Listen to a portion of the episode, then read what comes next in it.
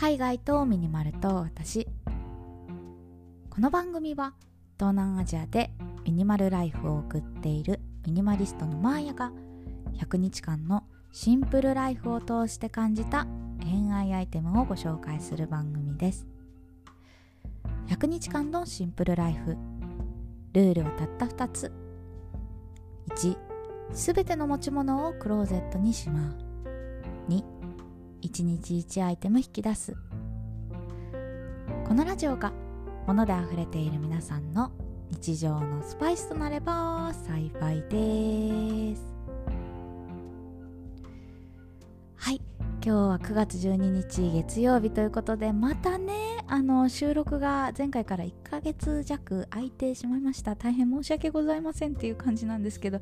いや私さ、本当にあのポッドキャスト再開するする詐欺やばくないですかやばくないですかって、お前がしっかりせいっていう話だと思うんですけど、すいません。い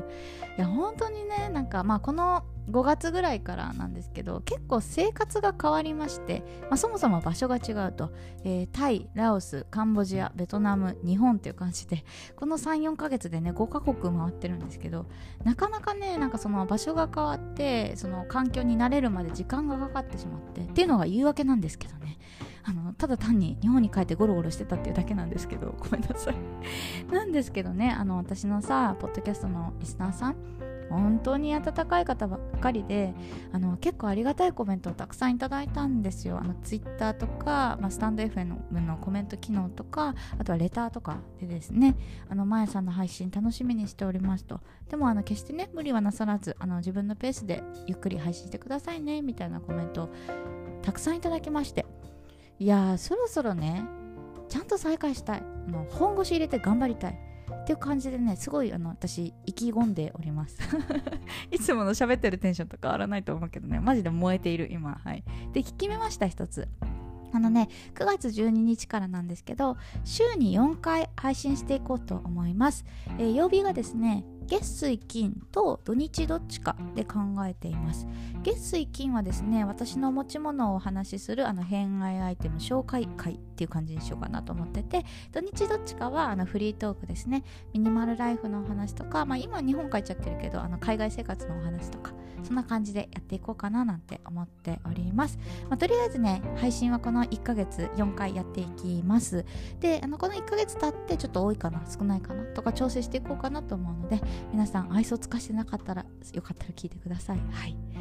ということでね、リスタートいっかいめですよ。あのシンプルライフのお話していきたいなと思ってます。まあ、あの前回までの配信がですね、シーズンワンとしたらあの今回からがシーズンツーということで、あの裁判はゼロイチからリスタートしていこうと思います。で、記念すべきねシーズンツーだいいっかいめですよ。もう何話そうかなって思ったんですけど、もうこれしかない。今日はお香についてお話ししたいと思います。私ですね、今お香にガチハマりしてるんですよ。皆さんはお香を焚く習慣ありますか？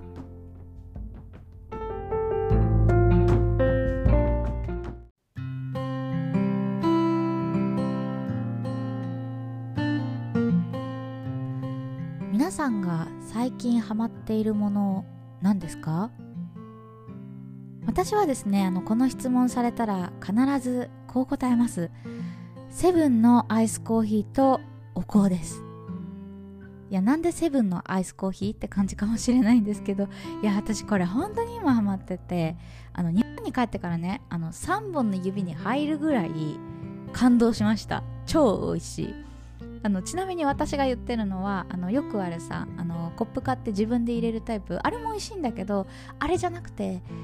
甘さ控えめっていう紙パックのコーヒー売ってるんです。これがね本当に美味しいんですよ。いや私ですね、実はあの甘い飲み物があんまり好きじゃなくて、ココアも飲めないし、以前はねプロテインのチョコレート味、もうこれもねうえーってなりながら飲んでました。もう今は克服したけど、そんな私なんですけど、もう完全にねあのコーヒーはブラック派なんですが、そんな私でもねこの甘さ控えめの紙パックのコーヒーは美味しいと思いながら飲んでます。ちょっとね量が多いです。いちリットル弱ぐらいあるんで、あの試しに飲んでみてねっていう割には飲み干すまで時間かかるかもしれないんですけど、本当にね美味しいからちょっと試してほしい。あのセブン近くにある方はぜひ買ってみてください。で、何の話って感じなんだけど、はい、今日の本題はお香です。皆さんお香を焚く習慣ってありますか？あの私はですね、お香を焚く習慣今までありませんでした。なんですけど結構ねお香には触れてきてて、というのがあのベトナムね結構お香を焚く習慣あるんです。で、あとはですね、私あの友達とシェアハウスに住んでたんですけど、その時一緒にいたあの友人がですね、あの休日になるとお香を焚いてくれてたんですよ。で、その香りがさ本当に素敵 で, であとお香ってさその儚い感じがいいですよね。あの短いものだとさじゅっぷんぐらいで炊き終わっちゃうじゃないですか。で、このさじゅっぷんかんのその強い香りと、その後空間に残るあの柔らかい匂い、このなんかさ香りの変化を楽しめるっていうのが私結構好きで、あとあのお香をねそうやってこう定期的に変えることで気分も変わるし、結構ねなんかお手軽にこう部屋の中でさ気分転換するのいいなと思って、お香をずっと欲しいなと思ってたんです。なんですけど、あの肝心のねお香立てですよ。これがさベトナムで気に入るものがなくて、本当にいろんな種類あったんですけど、どれもねうーんって感じでさ、で、まあ、えいやで買ってもよかったんですけど、それはねちょっと私のこの心情には合わないということで、本当に気に入るものが出会うまでお香は買わないでおこうと思っていました。お香だけに、はい、ちょっとそういうのいいですね、はい、で、あのついこの間ですよ、あの横浜中華街に行って、あの中華街を友達と食べに行ったんですけど、その帰りにふらっと寄った雑貨屋さんでさ本当に気に入るお香立てに出会いました。もうこれね本当にピピピーっときて、あの一目惚れだったんですよ。もうこれ買おうと思って即買いましたね。それがですね、えっと、農作っていうブランドなんですけど、あの能力の脳に料理を作るとか、あの簡単な方の作る、ね、農作っていうんですけど、あの日本製でして、あの富山県の高岡市でできたあのお香立てなんですよ。あの素材がですね真鍮で銅が ろくじゅっパーセント 亜鉛が よんじゅっパーセント ということで、割とシルバーなんですけど、サイズでいうと手のひらサイズです。私のね手のひらにすっぽり入るぐらいの、あの丸い形をしたお皿なんですけど、その上にあの丸型のお香立てをちょこんと置いて、でそれであのその上にお香を刺すみたいな感じです。まあ、私はですねやっぱこうやってスーツケースでいろんな場所に行ったりするのが好きなので、できるだけねかさばらないものがいいなと思いました。なんですけど、あとはあのお皿みたいにね割れ物、これもちょっとね微妙だなーなんて思っていて、まあ、銅とかだったらねあえっと真鍮か真鍮だったらまあ割れる心配もないし、あとはねあのめちゃくちゃ薄いんで、あの重くないんですよ。そんなに重さがないので結構これいいなーということで、でデザインもね可愛いんです。このねえっと富山県の工場で作られてるんですけど、あの職人さんの手作業らしくて、一点一点表情が異なるって私の大好物なんですよね。本当にさどれ選ぼうみたいな、どれ持って帰ろうみたいな感じで、も購入する時もワクワクしておりました。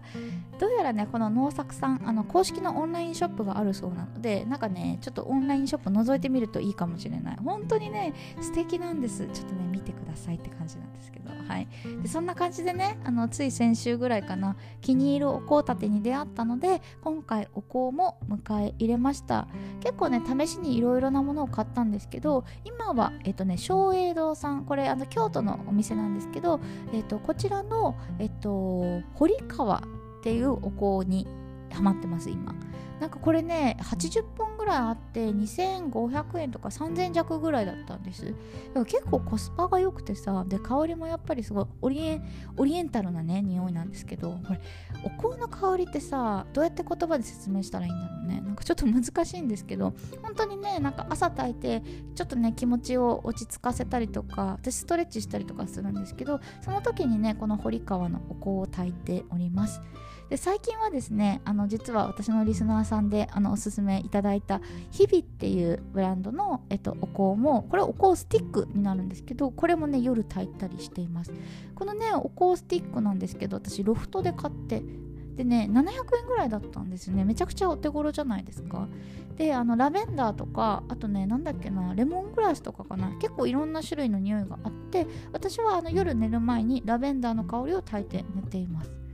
そんな感じでね、朝はあの松栄堂さんの堀川、夜はあの日々の、えーと、ラベンダーって感じで、もう毎日お香漬けですそんな感じでね、結構匂いフェチなんで、もういろんなもの試したいっていうね収集心がちょっと働いてしまっているんですけど、もし皆さんもねお香を炊いててこの匂いおすすめだよっていうのがあったらぜひ教えてください。ということで今日はこの辺にしようかな。最後まで聞いていただいてありがとうございました。次は何を話そうかな。